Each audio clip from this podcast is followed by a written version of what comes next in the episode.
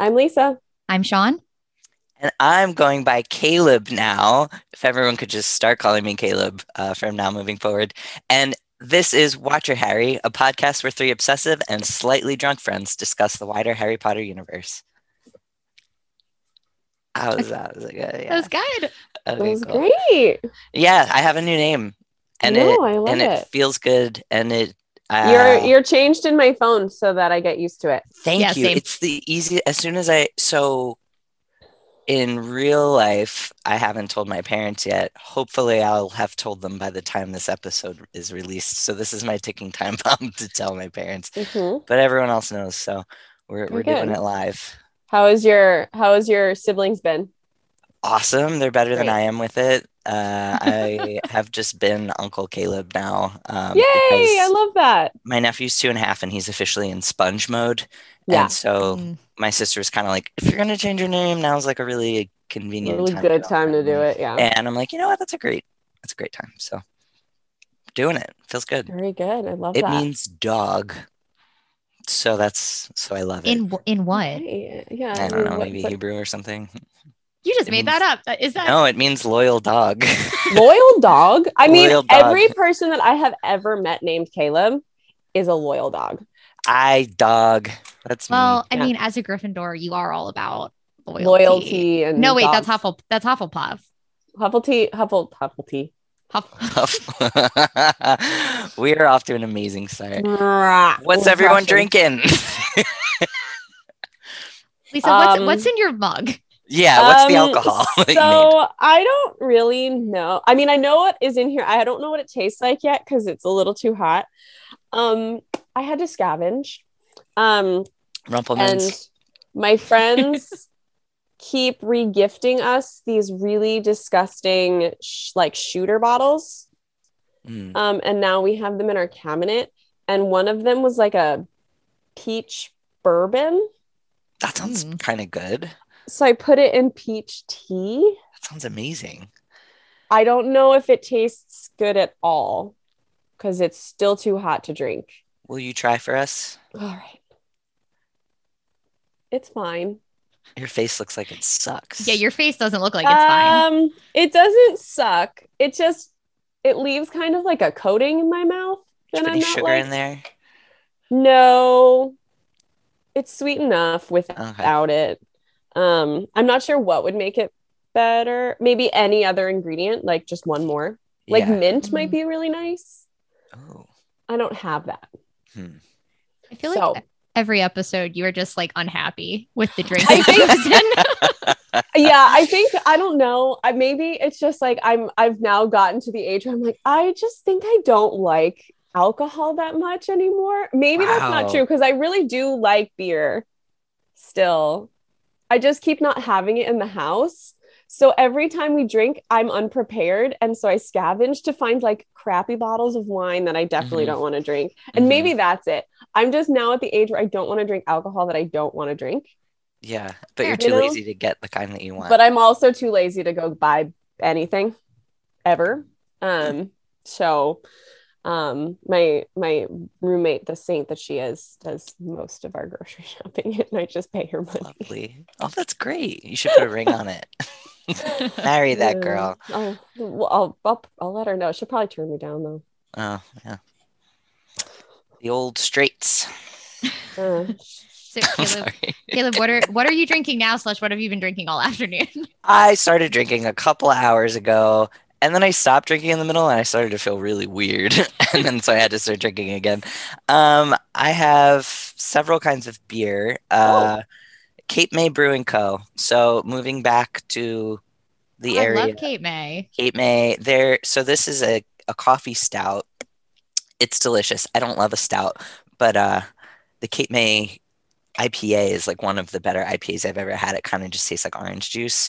Um, they have a couple different IPAs, and I have a Southern Tier variety pack. So on deck, I have two beers because we've been recording for so fucking long that I just have some beers ready to go. um, one of them's a Session Pale Ale, and then the other one is called uh, Eight Days a Week by Southern Tier. So who knows what those taste like? How about you, Sean? Um, I am drinking that chai mead that I was drinking before, and you guys made fun of me about it. Well, I'm drinking it again. Make I fun had, I had another. Yeah, you did. If you go back and probably to our did. episode, Mead. yeah, I would shocked. make fun of anyone who's drinking mead, to be honest. but it's deli- it's delicious. As long as you like it. And I had another can of it. So yes, that's what I'm drinking tonight. It's nice to drink things you like. Yeah, what a novel concept. Oh, sorry, I just keep failing at it, but at least I'm drinking out of my favorite mug. That's good. What if you bought just like beer that you liked and that was your specific like recording beer and you just like Oh, kept it in no. the fridge and like you just had something to go to?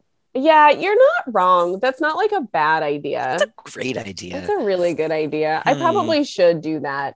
Hmm. Um, yeah, I just don't have any. I don't know. I just like have been so lazy about going to the store, and I almost went to the store before, but then I I I didn't.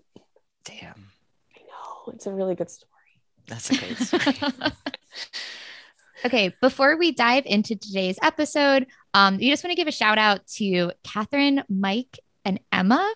Um, and you, Caleb, is that right? Is that why you I put, put my yourself name on this the list. Okay. Hey, I'm putting myself on the I'm list. the virtuous Gryffindor. Um, uh, they all donated. Um, we asked if anyone wanted to do some donations around Christmas. They all they all answered the call and donated. So thank you to the three of them. Um, we had donations to uh, the Trevor Project and the Attic Youth Center. So thank you to Catherine, Mike, and Emma, three of our biggest fans. Uh, I donated to, and I'm not doing this to virtue signal. I really just want to give the organization some airtime on our podcast. Um, so I down I donated to the Campaign for Southern Equality. Um, it's a pretty small organization um, run by some folks down in Asheville, North Carolina, who are doing awesome legal and social advocacy work for the queer community. Oh, I didn't know they were based in Asheville.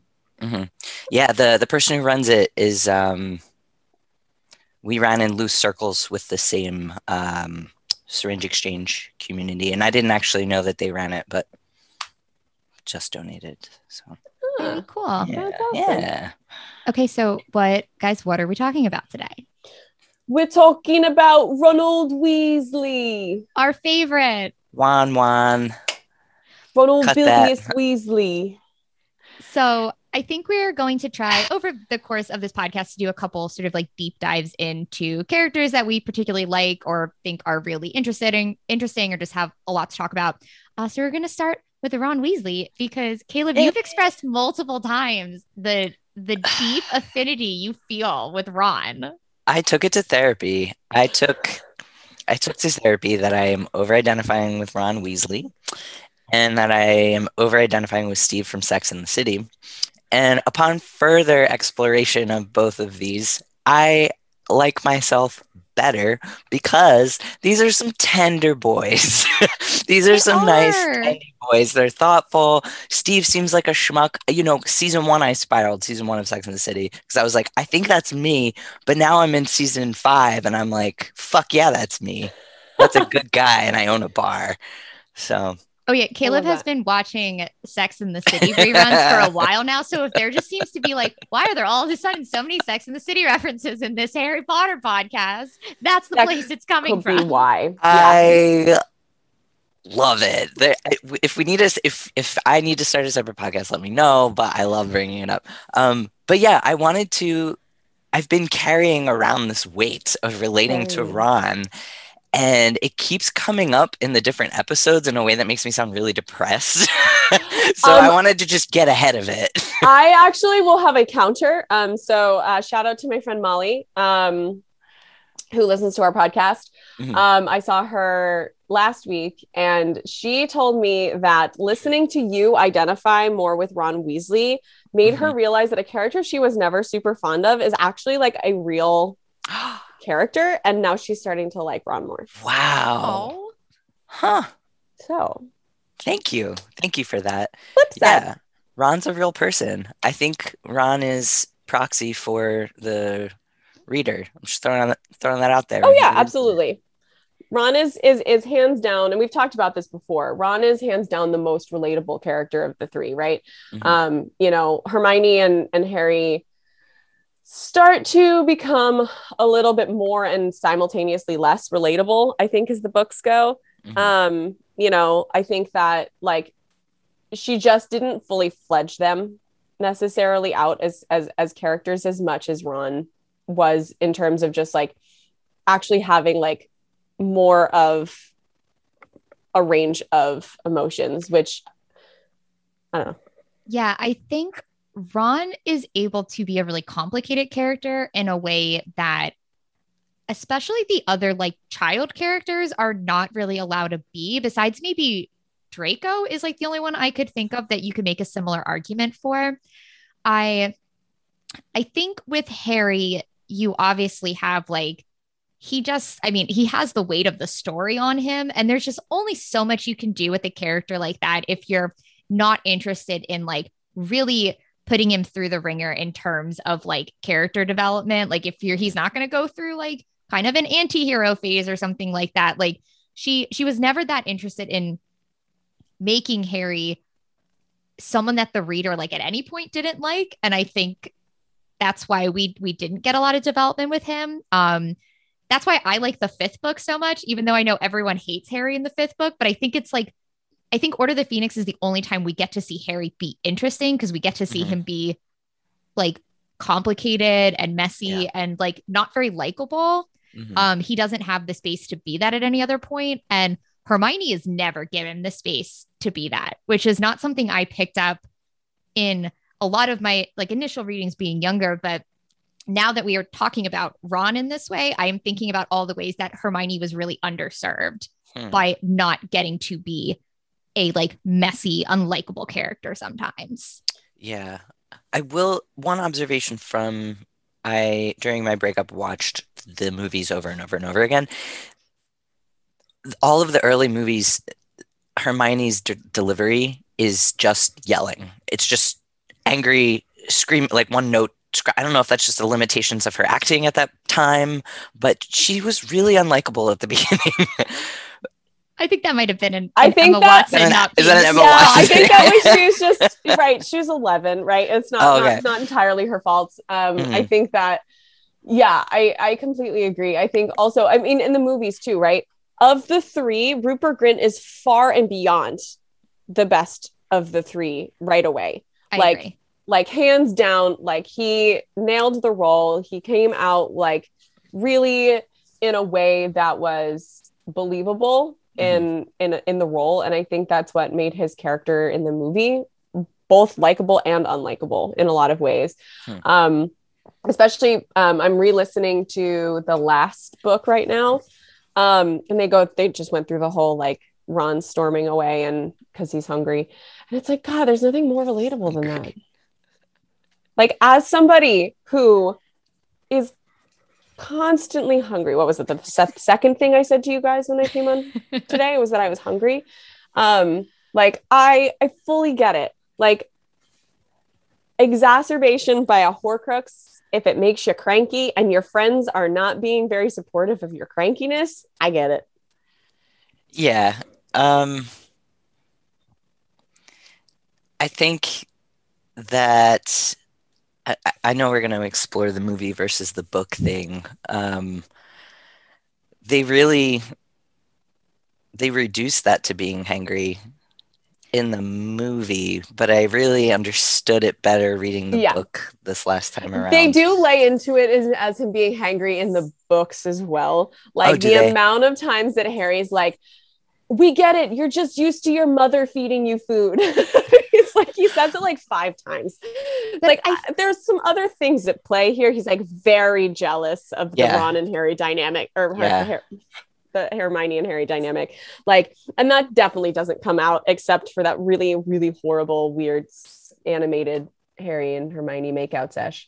But I do actually think that, you know, that comment where she's like, you know, yeah, you I get it, like your mom isn't here to cook for you or whatever. I also think that's one of the things that is the most interesting about Ron because he is allowed to be a kid. Like they are 17 and he is missing his family and he's scared and he's cold and he's hungry and like for the first time. for the for the first time like uh, like a lot of other people would be in his situation and and honestly kind of like how harry is i mean Same for Harry and Hermione. And that's why I think it's so unbelievable that they don't have those reactions, that they're so stoic and they're so mission focused. And Mm-hmm. I know we're so we are partially told that it's because at that time Ron is carrying the Horcrux around his neck, and this particular Horcrux impacts him more than it impacts the others.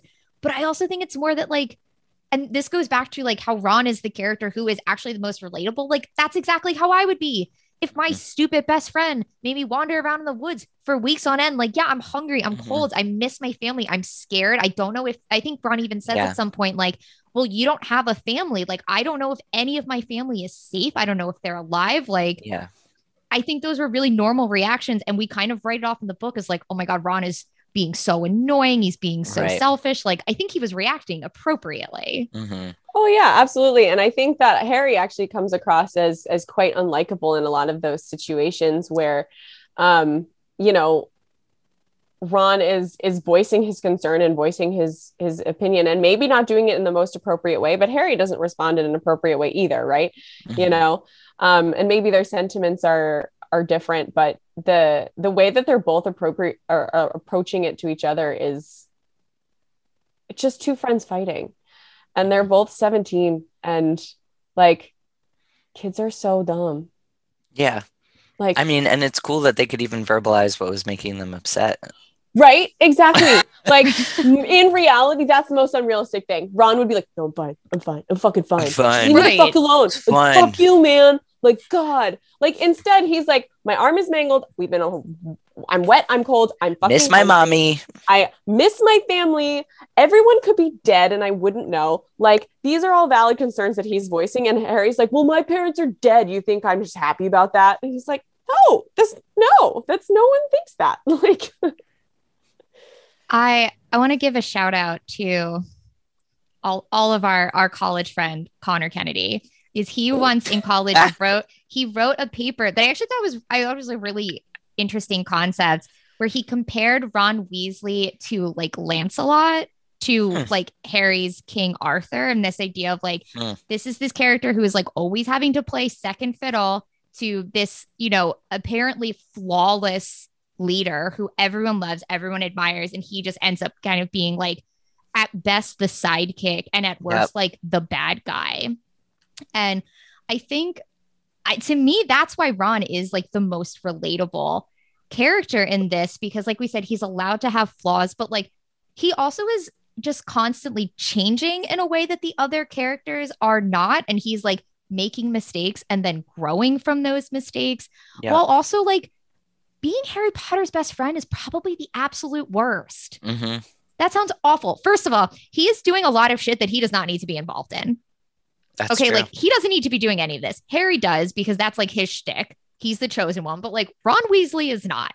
He's dealing with a lot of bullshit, and he like could just be hanging out with Seamus and Dean, finding other friends in Gryffindor. Like the rest of the Weasleys are like kind of along for the ride, but not in the same way that Ron like puts himself into these situations. I wonder if he felt like he. I wonder if he felt like this was his shot, like at having a purpose. Like, do you think he ever felt special because of his connection with Harry? I mean, I, I, I don't Because no one so. talks about it, and his. No one's ever like, "Oh, good job, Ron." Yeah, I, I, I don't actually think so. I think that for Ron, the reason that he sticks around is because he just loves him. Like they're Mhm. best friends, and that is why he sticks around. He grudgingly sticks around, I think, quite a bit. Um, you know, we see that in Goblet of Fire when he finally, like Hermione says it's like, he never says anything. He swallows it, but you always get the attention. I know you don't want it, but it's Mhm. always you who gets the attention. And this is just one time too many. And even in that time when when Ron doesn't truly believe that anything is like he didn't actually put his name in the goblet of fire and things like that, like he's just pissed. He's like, I'm fucking done. Like I'm fucking Yeah. sick of it. And then he realizes that he misses his best friend. Yeah, I think that's just like the goblet of fire thing when I was a kid was annoying because I wanted just like Harry and Ron to kind of reconcile because it was dumb. It was like, God, just have a conversation. And in reality, that's not how 14 year olds are going to respond to something. You know, they don't have the bandwidth to be able to communicate effectively with each other. And I Uh-huh. think that's a more realistic response. Um, and I think it also gives us a ton of insight into just like how much Ron loved Harry and not what the world perceived Harry to be. Hmm. Yeah, he was like a really grumpy Samwise. Yeah, absolutely. and like Harry yells more than Frodo, who cried a lot. Yeah, and I, I actually think that we don't give enough credit to like the really beautiful friendship between Ron and Harry. Like more than any romantic relationship, like that is really the relationship this book centers on. Ron was the one person that Harry would be saddest to lose.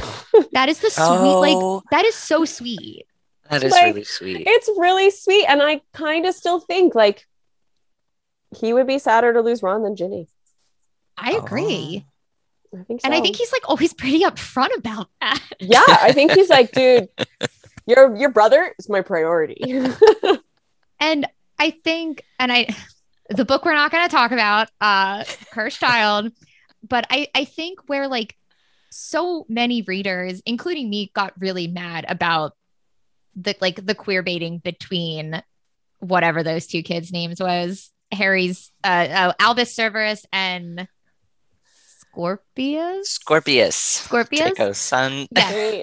Um, I I think people were I think people were right to like read more into that relationship than just friendship. Like I I definitely felt a little bit cheated by it. But I do actually think the Ron and Harry always just feels like a really beautiful loving friendship in a way that like we do not always get with male Mhm. characters. Yeah. Yeah.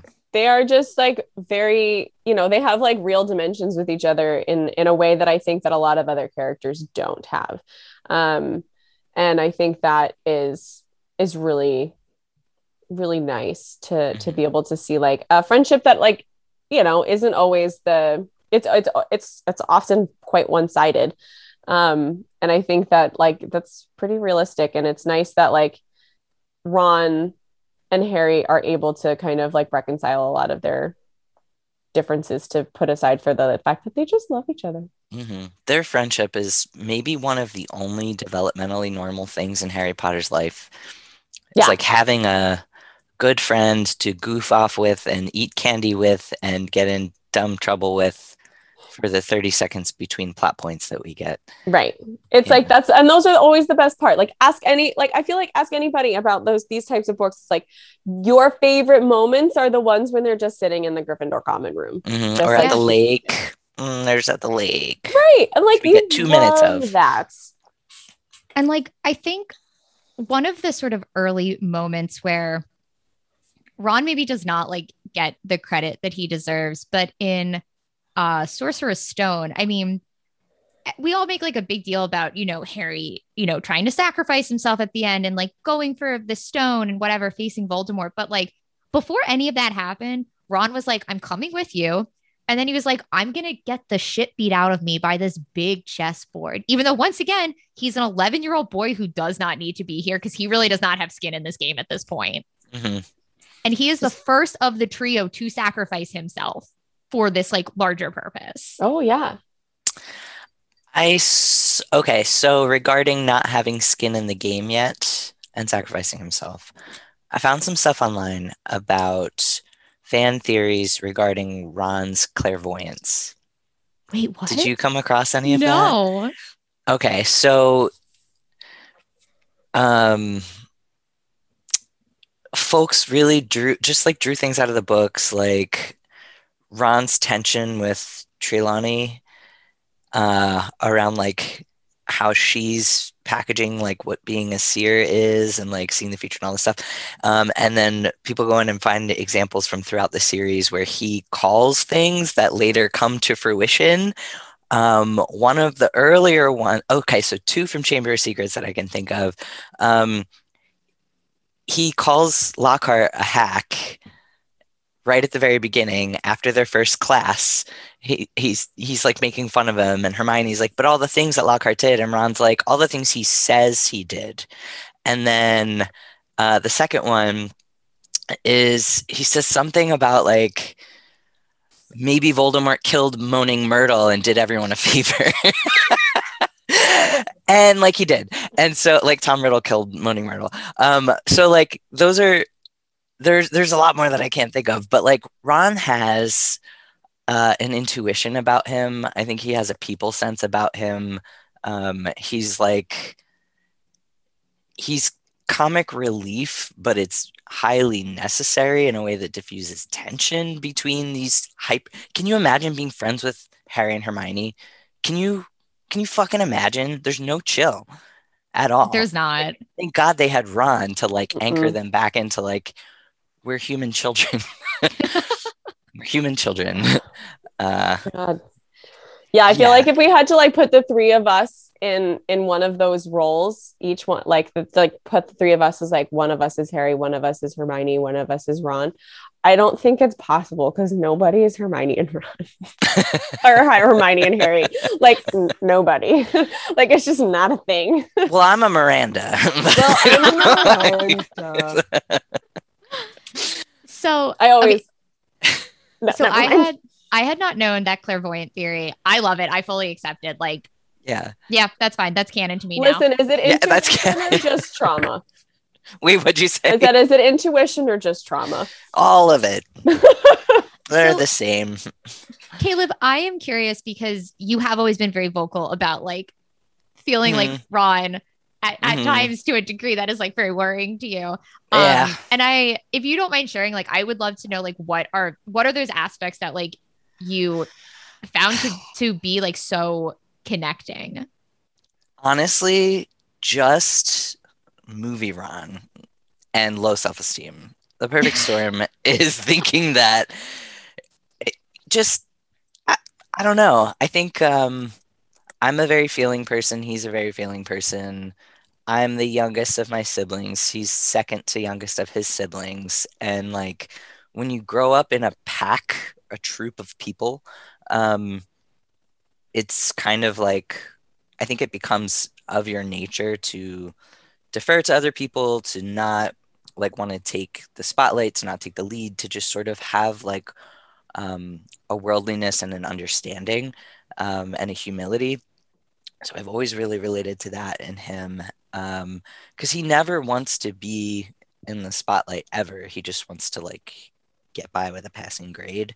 Um, and book Ron, it, it's really hard. I conflate book and movie Ron. They're completely different characters, which I think we should get into. But um, and that would probably support this conversation. But yeah, in the movie, he's just he's a fucking idiot. So I think I relate to the good things about Ron that I just mentioned, but then he also is dragged through the mud. And I linked a, a YouTube clip. Um, and I don't know how we could watch it together, but I wanted to capture your reactions to it in real time here because I think it's like quintessential how the films treat Ron like a fucking moron. Uh, do you, okay, so like under on, on page one of our outline, the YouTube link. Sean, do you know if it's possible to watch it and hear it? Yeah, you can just do a, a good old screen share and connect the audio.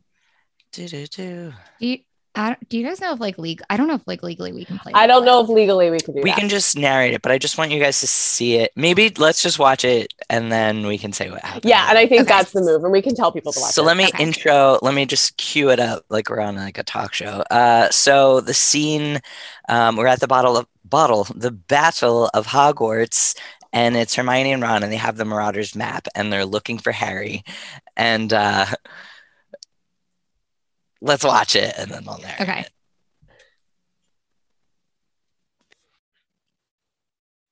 That was it. Hey, so you watch it.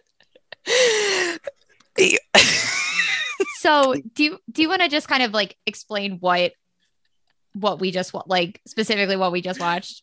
Yes. So uh, Ron and Hermione have the Marauders map.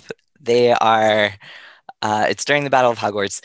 They pull up the map, and understandably, there are hundreds of people in Hogwarts right now. And Ron is like, bloody hell, uh, we're never gonna find him. And so he opens the map and he's like, we're never gonna find him. And Hermione just points and goes, there he is right there. And whoever like created the visual for the movie made Harry's name like three inches wide on the map. Like, like it makes Ron look like a fucking idiot. And I just I think that captures exactly how they portray him, which is Well- not who he is. And I think like so if you go like a little bit farther in that scene, basically Hermione's like, "Oh, Harry Po- Harry like disappears from the map." And Ron's like, Mhm. "Oh, I bet he went to the room of requirements. Like that doesn't show up on the map." Mhm. And she's like, "That's right." And he's like, "Yeah, you told you told me last year." And she literally looks at him like a dog that suddenly started walking on his hind legs. she gives him like- like, a little granola bar. Yeah, like, "Oh my god, I can't Ron. believe my idiot boyfriend remembered this crucial piece of information." Right. Yeah. No, they definitely, and I think they take a lot of. Do we want to start getting into like how how movie Ron kind of got done dirty? I think, and I think this is one of the the pivotal. Uh, I think the Battle of Hogwarts is one of the times that I you truly see how less um sensitive Ron is in a Mhm. lot of ways. Um, or I, I, guess that's wrong. Um, you see less of why Hermione it would be int- attracted to Ron, um, because the the whole scene in the movie where Hermione and Ron kiss, they're like in the throes of a weird situation in the Chamber of Secrets, and it's like they kiss in the chamber because they're just like overcome with whatever, you know. Mhm. Um, but in the books, the reason that Hermione like takes that moment to kiss Ron is because he says, "Holy shit!" Oh wait, can I read it? I ha- I have the Yeah, quote. oh, great! For because it, beautiful. it's it's my favorite Ron moment. And actually, I'm gonna put a link to it in the show notes because I wrote an article for Bustle about how much Oh. I hated the hair the Ron Hermione kiss in the movie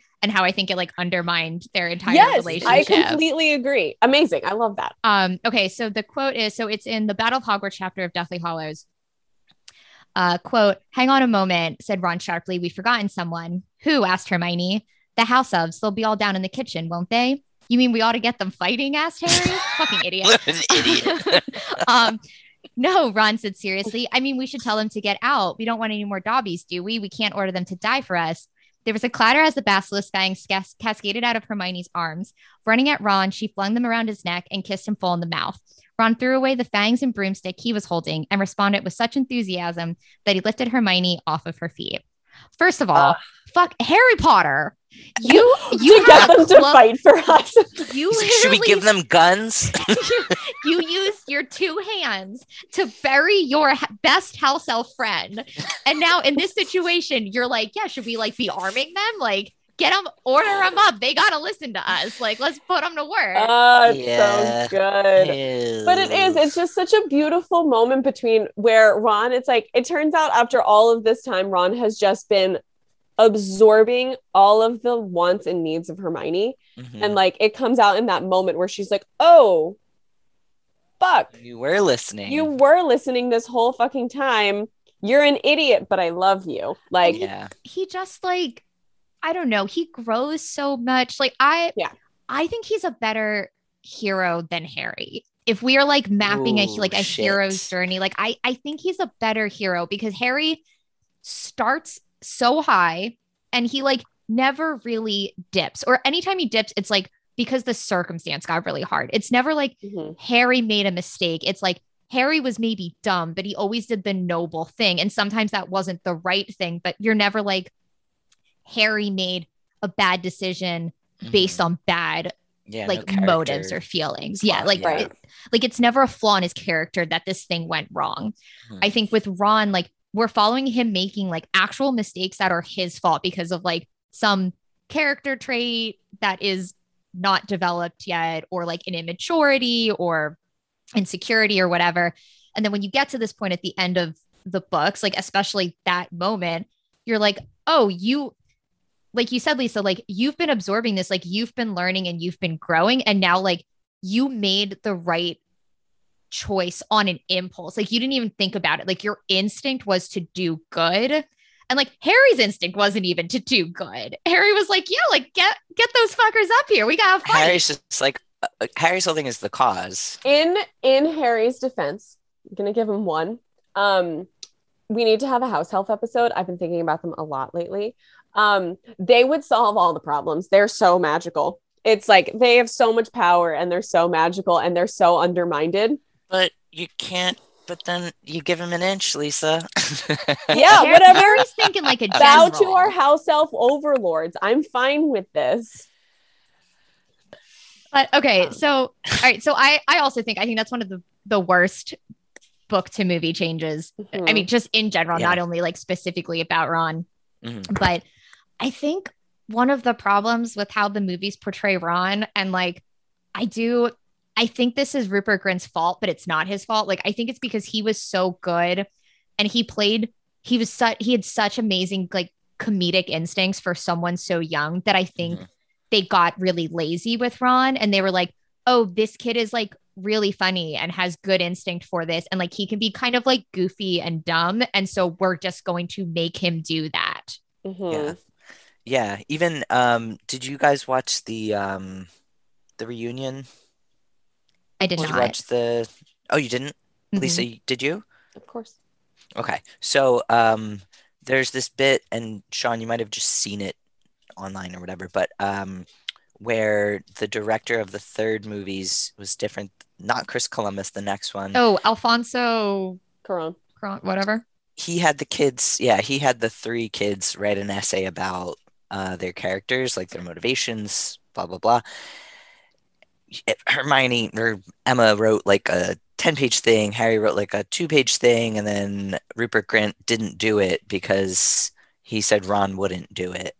And it's like i kind of think that that captures the cop out of ron's film character because i think book ron would have done Would something made shitty an effort, he would have asked Hermione to do it for him. Um, but it would have gotten done. that something would have been turned in because you're not going to be the youngest kid and not. If Molly Weasley's your mom, you're not going to not hand your homework in. No, That bitch exactly. sends howlers. Yeah, and I think the second, I think the second movie, because in the first movie he's got like, you know, he he's got kind of some silly, quirky things, but he's still intelligent in the way that like all eleven year olds are. Um, but no, just like in a way that like uh, all the eleven year olds are like, you know, as smart as they possibly can be, right? Mhm. Um, and but the second movie, I think, is what really drills it in. Is they take a lot of his lines and give Mhm. them to Hermione. Yeah. So a lot Yeah. of his, a lot of the, the the intelligent things that he's talking about, um, Emma says instead. Yeah. Um, and it's and Ron and Rupert is just meant to stand in the background going, Mhm. you know, with that like kind of scrunched up like. Do you remember face. the things? I have some of the things down. No, I don't remember them off the top of my head. I just remember always watching that movie and going, "That's not Hermione's line. That's Yeah. Ron's line."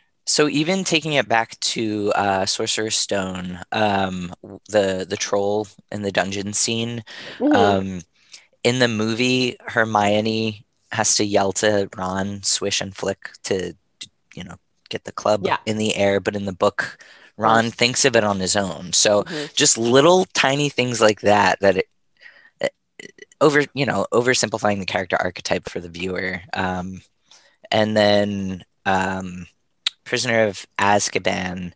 Uh, there's the scene in the Shrieking Shack where um, they think Sirius is about to kill them or whatever. Ron's leg is broken. Uh, in the book, Ron stands up to Sirius and says uh, twice, "You'll have to kill me first to get to Harry." Whereas in the movie, Hermione comes in and says, "If you want to kill Harry, you'll have to kill us too." While Ron is just like cowering in the background. So it's like they did that probably a lot in a, in many more ways throughout the series that we don't even notice. Mhm. And I think like besides just making him seem a lot less intelligent in the movie, I mean, we talked about Ron being a complicated character in the books. He can be quite cruel a lot in a way that a lot of our other like quote unquote good characters are not. Um we don't like see the impulse to like lash out and hurt others from I guess we see it a little bit in, in Harry and Order of the Phoenix, but that's very quickly like tossed away as like, well, that wasn't Harry. That was like Mhm. Horcrux in Harry. That was Voldemort. Right. Um, and in a way that like Hermione doesn't. And and there is like one of the things that is can be really frustrating about Ron is that he can be very cruel to his Mhm. friends. He says terrible things to Hermione. He's awful. I mean, as much as like we might have sympathy for him during those early days of the Triwizard tournament, he says terrible things about Harry, and he is not there to be with his friend during a time that is very, very scary to him.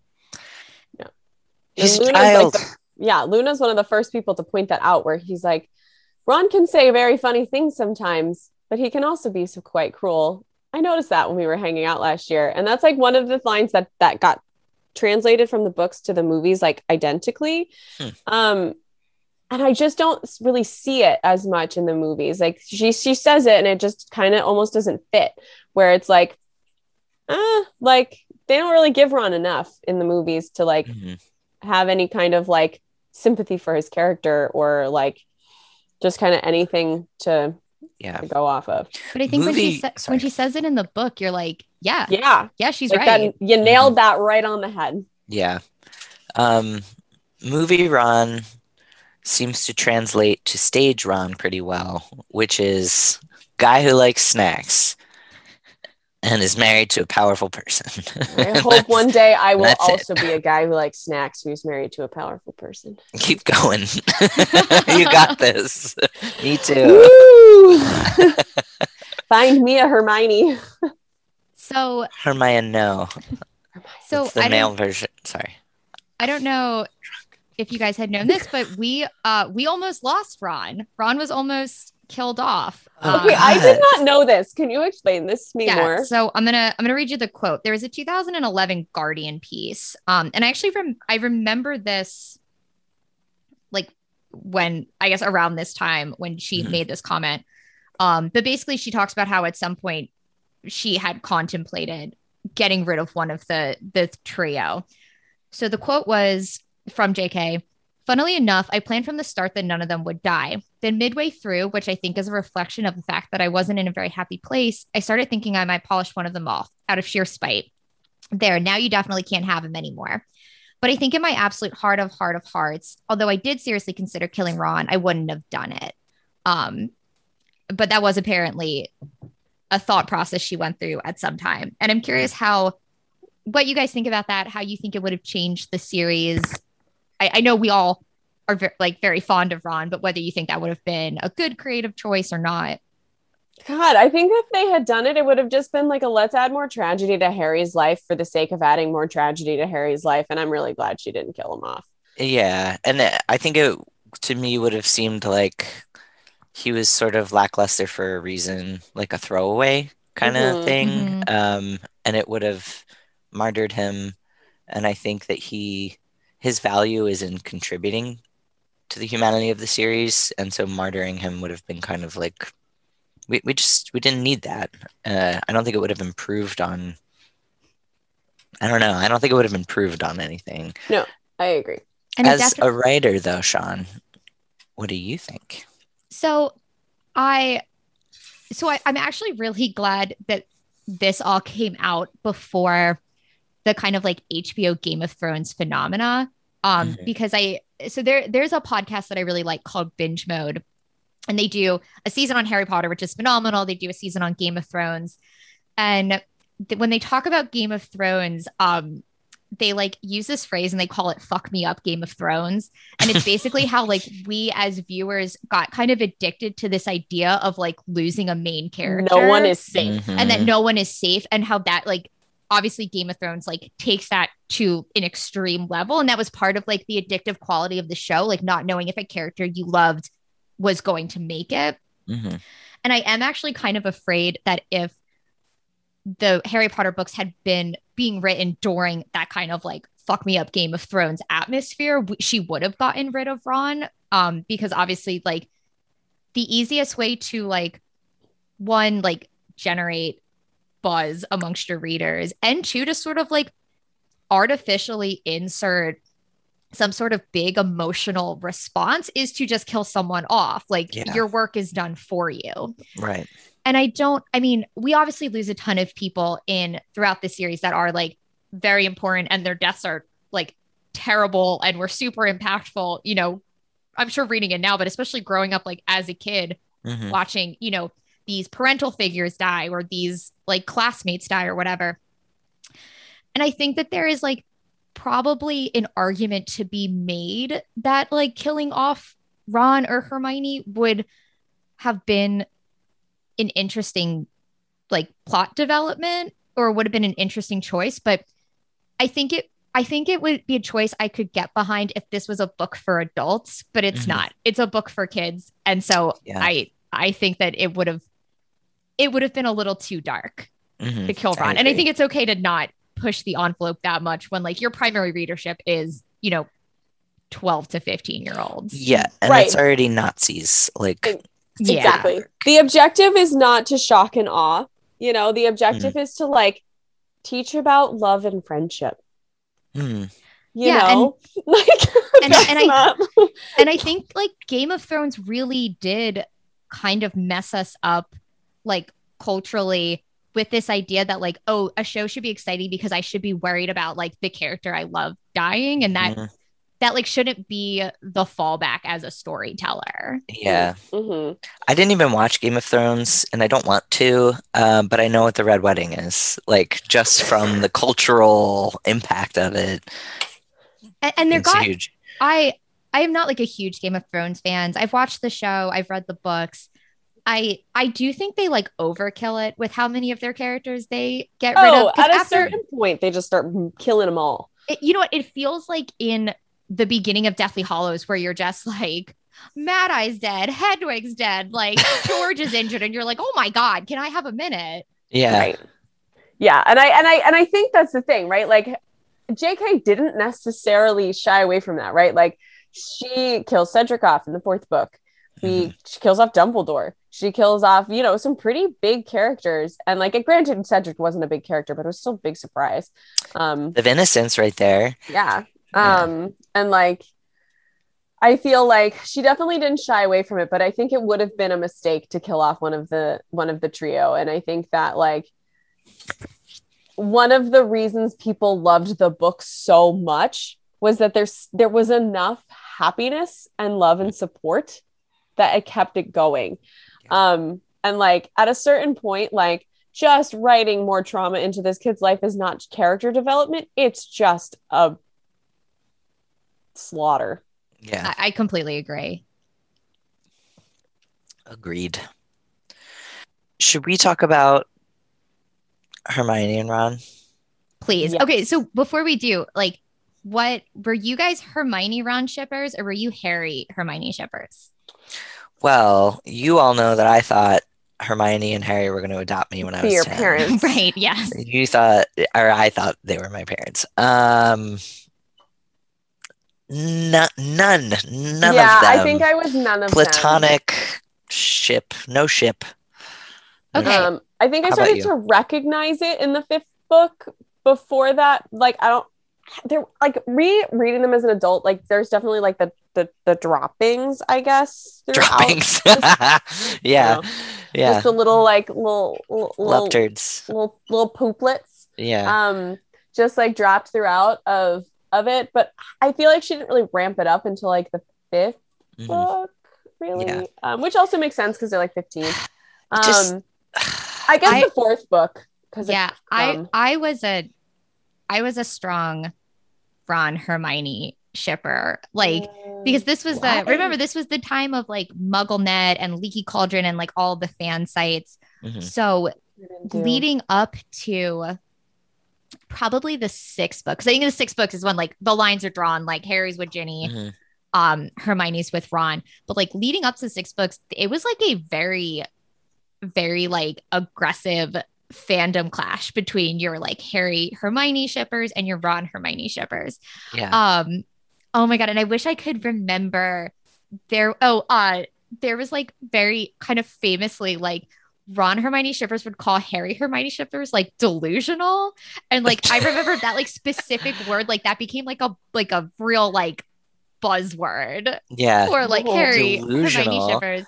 Um, so it was. I mean, it was what a time to be alive in Yeah. the times of Harry Potter meshes. You were on the front lines of that I was, I was, I was in those trenches. Like, What was Yeah, I your feel like I never- i feel like i never really subscribed to like any any of the shippings that much like i i think i was just like fine with it as the story went along like i was Mhm. like oh okay ron and hermione yeah okay cool great Yeah. um like harry and hermione never were a thing for me in Mhm. terms of like i wanted that to to happen um yeah i feel like i never really had any kind of big ship Yeah. feel like I'm trying to even rack my brains of like, if is there any couple that I that I was ever that Neville and liked? Luna. Yeah, I was. Yeah. Oh my god, the that can be that'll have to be another episode because I could talk for an hour and a Yes. half about how how dirty they did my boy Neville not getting him together with Luna, his clear soulmate. I know.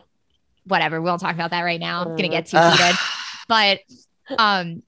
Okay, but so obviously Ron ends up with Hermione, and in the years since the last book, I've definitely been a lot of people have gone back and been like, I don't think he was good enough for her. Like, I don't, and I think especially, um, again, with Cursed Child, like they, you know, show the kind of issues in their relationship. There's like Mhm. that terrible alternate universe where Ron ends up with who? Is it is it Padma Patil? I don't know. I No, no, read this. I don't know why I'm telling. I'm asking you this. He ends up with somebody else, and like Hermione is just like this bitter old like lonely woman, and it's awful. Oh, like in oh oh, what is it? It's the best in uh a, a wonderful. It's a Wonderful Life because I've never read Cursed Child and I'm never going to, but I can relate to It's a Wonderful Life when um George wishes that he's never been born and they go back to his wife and she's just an old librarian spinster. Yeah, that's like pretty much exactly what it is. Except Yeah. And Hermione, it's like women without their men will always be spinsters. yeah, Hermione's just like this like mean, power hungry old bitch. like but- what the fuck? Reg- Like, first of all, like, I She's been an activist the whole time, and then like go ahead. I sorry. I support Ron Hermione, but no one can tell me that like Hermione's life would go down the shitter if it wasn't for Ron Weasley. Like I that's think- not true. That's- I think she would have like studied abroad and found some like hot young thing somewhere You mean like a hot like a hot Bulgarian Quidditch player? No, he- she's Krum? never- Perhaps she wouldn't get with. Viktor Krum. She'd been there, done that. Maybe if maybe like a neighbor farmer. She wants a fixer upper. Is all I'm saying. She does want to fix her upper. Yeah. Oh, and you mean the beautiful like English country cottage, the hmm the charmingly derelict cottage that she buys in your like fan fiction about Hermione's life without Ron. No, it's Viktor Krum's farm neighbor. I'm off the whole So, thing. so much actually more involved than I thought it was. Oh, Oh no, God. this just happened right. Now. This is real time imagination. Right. We're we're we're seeing Caleb write fan fiction in real time. I love fan fiction, and I'm not sorry. And I'm gonna open a third beer now. Did you guys know though that J.K. Rowling does not ship Ron and Hermione any What a longer? I just bitch. actively don't care what JK has to say anymore. She Ugh. just keeps telling us stupid things.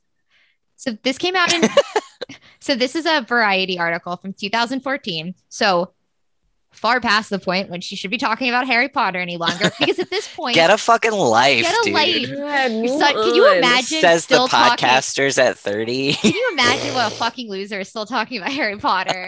God, you're embarrassing J.K. Rowling. You're embarrassing yourself. Seriously. You're regardless. embarrassing everyone. So she basically made this statement where she was like, I don't think if I was writing books now, I don't think Ron and Hermione would get together. Um, she says, uh, the article says, predicting her fans' responses, she added, quote, I know, I'm sorry. I can hear the rage and fury it might cause some fans, but if I'm absolutely honest, distance has given me perspective on that. It was a choice I made for very personal reasons, not for reasons of credibility. Am I breaking people's hearts by saying this? I hope not. Um, I think there are fans out there who know. Uh, I think there are fans out there who know that too, and who wonder whether Ron would have really been able to make her happy. All right, first of all, these are fucking fictional characters, so like he would have made Calm her down. happy because it's a goddamn fantasy world, and like there, it's like.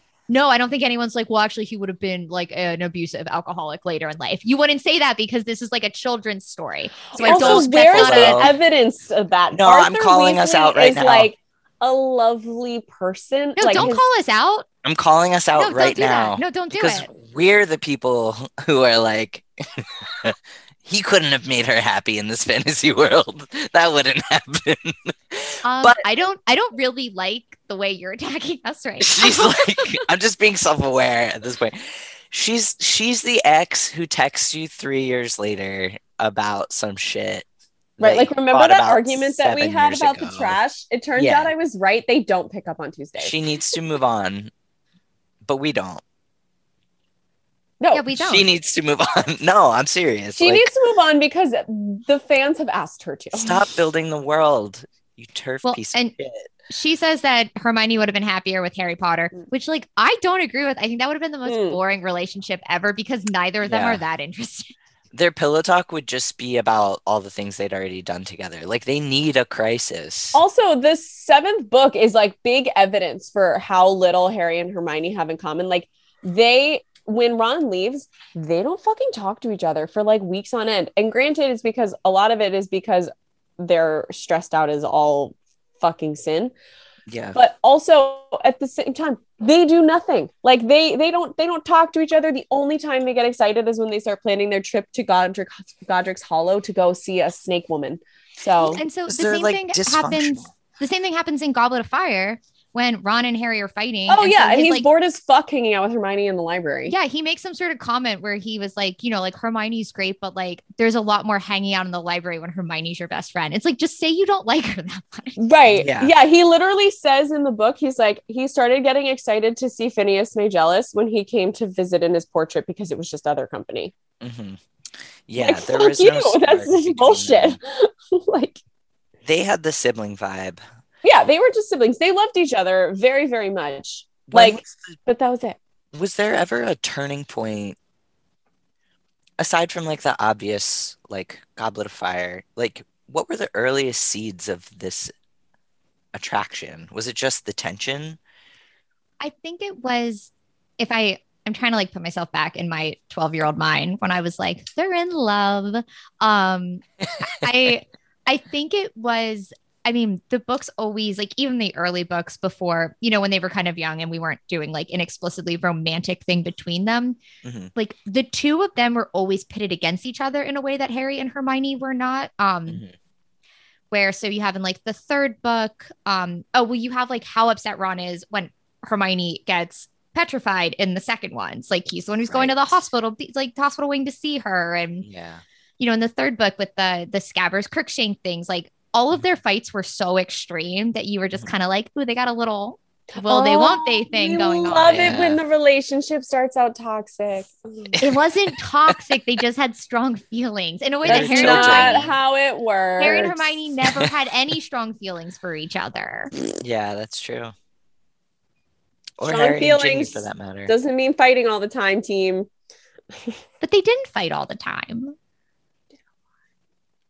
I'm not unsaying. I'm not saying that Hermione and Ron were, were bad necessarily bad match. Just say you agree with J.K. Rowling. Just say it. Go ahead, Lisa. That's what that's the vibe I'm getting from you. Just say oh that you agree God! with J.K. Just imagine that snippet just going out of gonna s- context, just like pulled save out and spliced it, and just Awful like PR for us. I agree Listen. with J.K. Rowling about everything. we need to get better at optics, you guys. Um, I was gonna actually just save it in case Someone you ever might be really made us mad and feel like, well, look at this well, look at this damning Lisa clip I have of Lisa. for your birthday, Lisa, we're gonna. Uh, That's gonna be it. Oh God, turning 31 this year. Ugh. yeah, me in less than a month. Wait, Sean, are you 31? yeah, I'm Yeah. already there. It's fine. It's whatever. Eh, I mean, Yeah, but you're married. you're thriving. I think we're about to go off the rails with this episode. I have now. Well, I'm like a, a drink and a half in, and I haven't had alcohol in a while. So yeah. Nice. All right. Do we have any final thoughts on Ron Weasley? It's so funny because I thought I had way more to say about Ron. I thought I, I, I mean, you know, we've talked for uh, you've had a lot to say about Ron. We talked for a, quite some time. we have talked for quite some time. I think I'm ready to accept myself as I am to accept Ron. Hmm, I love think that. I think Ron is tender and I think he's rare. underestimated and I think he is the glue of this trio. And I think that that's hard to recognize um, especially as he's disserviced in the movies. Like he doesn't get due credit for what he contributes and how important levity is. It's a children's story and he brings a ton of levity. And I think if you were to ask Ron, he would also probably have a really shit self concept.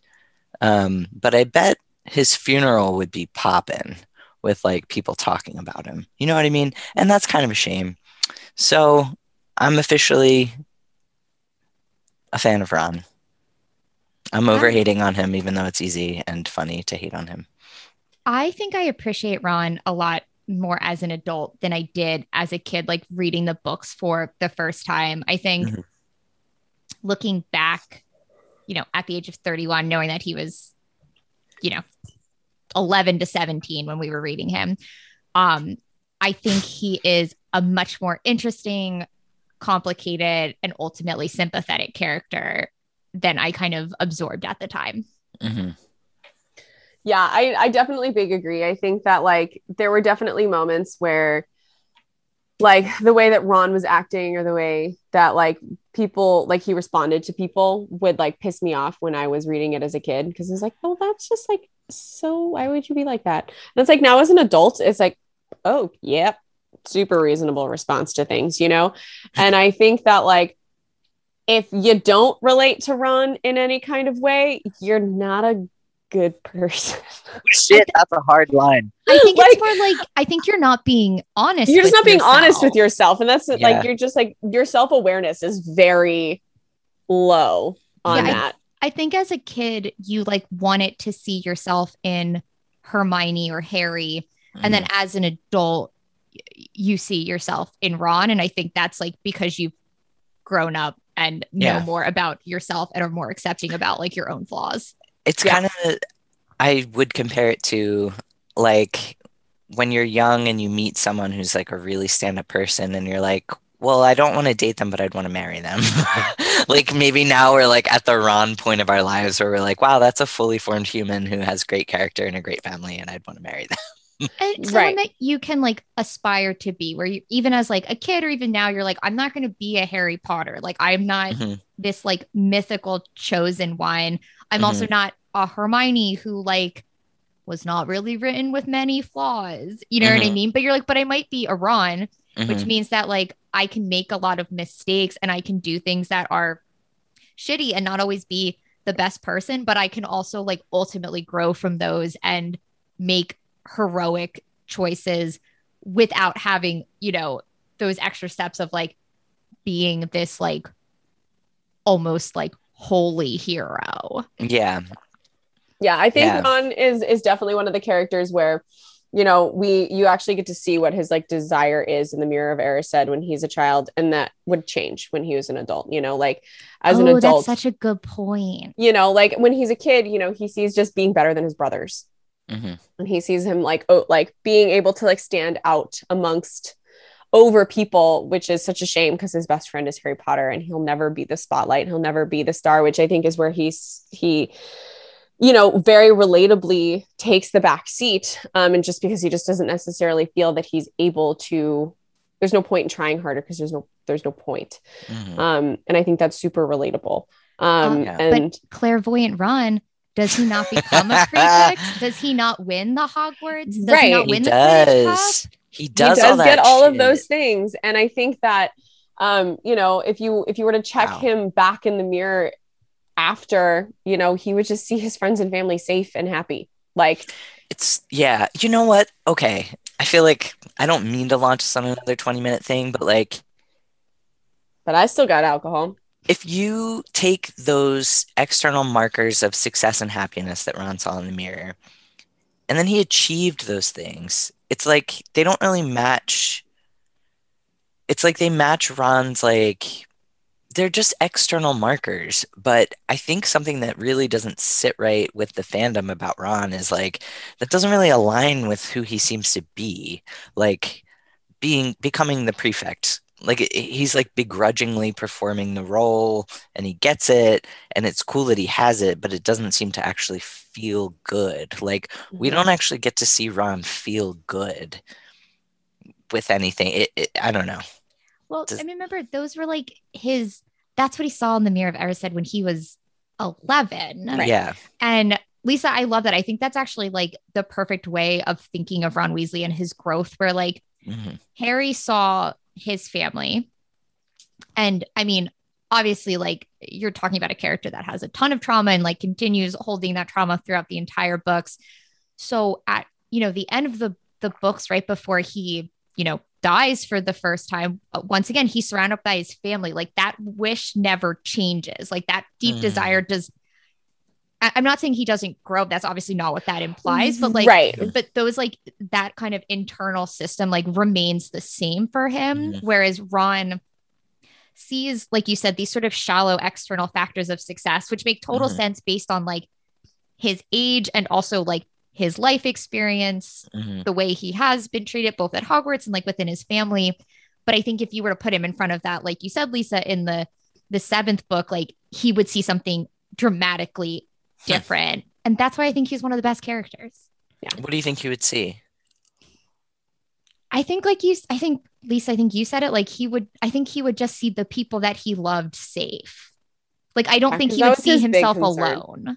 Hmm. hmm I think he'd just be be able to see the people that he loves. He's probably such a good dad.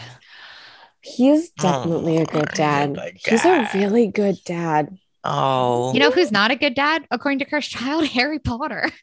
Oh. Well, uh, okay, let's not talk about that crap book. We don't say that.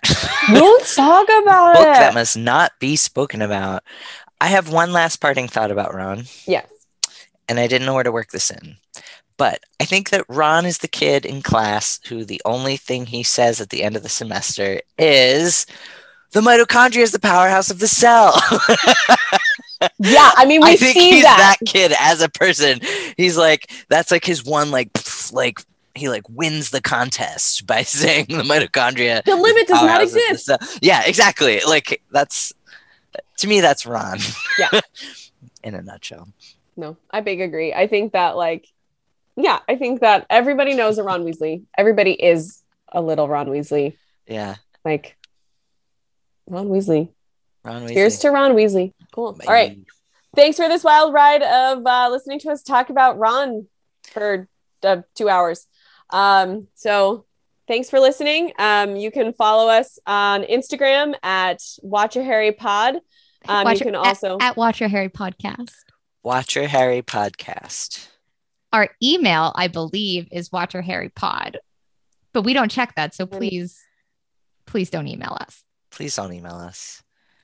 I, my New Year's resolution, very briefly, was to check the email, and then I couldn't remember what our password was, so I did not fulfill that New Year's resolution. We have 25 emails Wait, what? and they're all from Podbean Oh, that's fine then. and Joe. Sponsored by Podbean. Wait, we so we have one fan mail. Yeah, well, it's just from Joe. Well, it's Joe, Joe- is still a, Joe Filari is still a fan. Yes, I know. I'm just saying we, we've left him in the inbox for Oh my god, that's so embarrassing. since August. Oh my What god, did I'm he say? Joe, I'm so sorry. Sorry, Joe. We're gonna do a Joe episode. I am We'll gonna. have Ha- a whole episode about Joe. I I will text you a personal apology because I do actually feel pretty bad about this one. Can we put this on? Can this make the episode? Yeah, this was no. This is gonna make the cut. Joe, thank you for Joe, your number one support. fan. I'm thank you. so sorry. What's the subject of the email? Um, there's several. Oh, oh, Joe. I'm He's- so sorry. He's emailed us one, two, three, four, five, six, seven. Well, This now is we're making not the him- way we should we're be making treating him our look, fans. We're making him look weird. but he now. sent us some really cool art. Ugh, maybe Joe should be our first guest. oh, on the Joe. pod. He sent us some art and some sexy Cho Chang art. Um, Nice. and um, some memes. Um, Harry Potato and the Deathly Peeler. It's pretty fucking funny. That's amazing. Uh, uh, yeah, these are all pretty great.